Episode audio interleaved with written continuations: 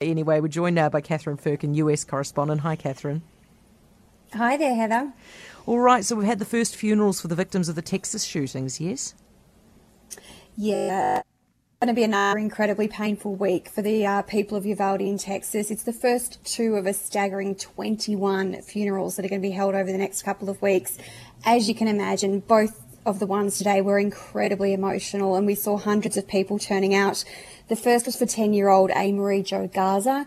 She was uh, buried this morning and she was remembered actually as one of the heroes of this incident. She was one of the children that actually risked her life by phoning police in front of the gunman while he was in her classroom during the shooting and her service was followed by one of her fourth grade classmates, Maite Rodriguez. She was remembered as a bright girl who wanted to grow up to be a marine biologist. Just incredibly tragic, and it really puts that human face to, to what has happened there. Um, but I must say, absolutely nothing is taking away from the anger that's being felt in the community. I know you've been reporting on, you know, the way the incident has unfolded, the increasing criticism on the police who took so long to respond. And we're just hearing reports now that actually the Uvalde police station is no longer cooperating with the official state investigation, which seems absolutely staggering. They're no longer taking questions, they're no longer participating in interviews. And of course, I'm still working to sort of understand further exactly what that means. But you have to say that's only going to fuel the outrage that's being felt in that small town. Yeah, absolutely. Have they explained why they're doing that?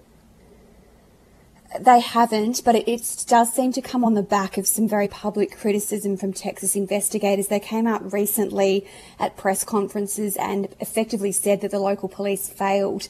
And since we saw that uh, public statement, apparently the entire police department has just shut down and is no, no longer cooperating, which you'd have to say, from what we know, would, would not be the right response at this point in time.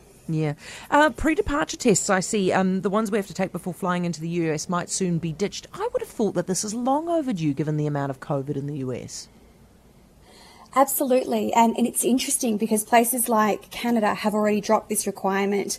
The US, uh, you know, has been quite lax actually with their COVID response in so many ways, but they have kept this mandate that anyone coming in from overseas needs to have those pre departure COVID tests as re- recently we've seen it was reduced to just 24 hours before you fly, which does make it incredibly tough for people coming from particularly long distances like New Zealand.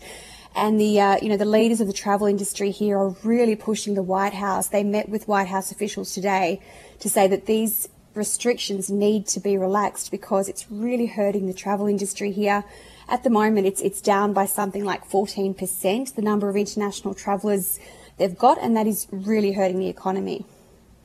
Um, what does it mean when Joe Biden says that he will have a month long focus on the economy? Is he not thinking about it the rest of the time?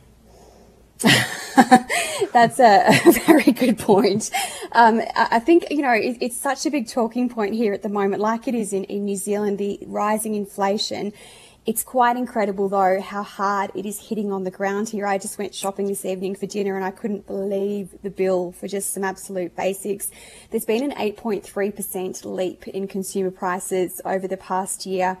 Uh, you know, we're looking at all the obvious things like groceries, gas, rents, and house prices but it's also really affecting small businesses. And, you know, Heather, when I'm walking around the streets down here in Manhattan, the number of local stores that have shut down, there's all these vacant storefronts, the closing down and for lease signs that are going up. It's actually quite worrying. And it is really putting the heat on President Biden because none of his initiatives so far to reduce the pain to consumers has really worked.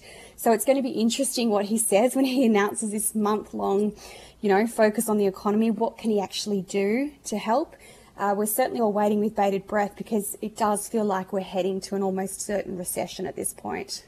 Oh, geez, Catherine, thank you very much. Appreciate it. Catherine Firkin, US correspondent.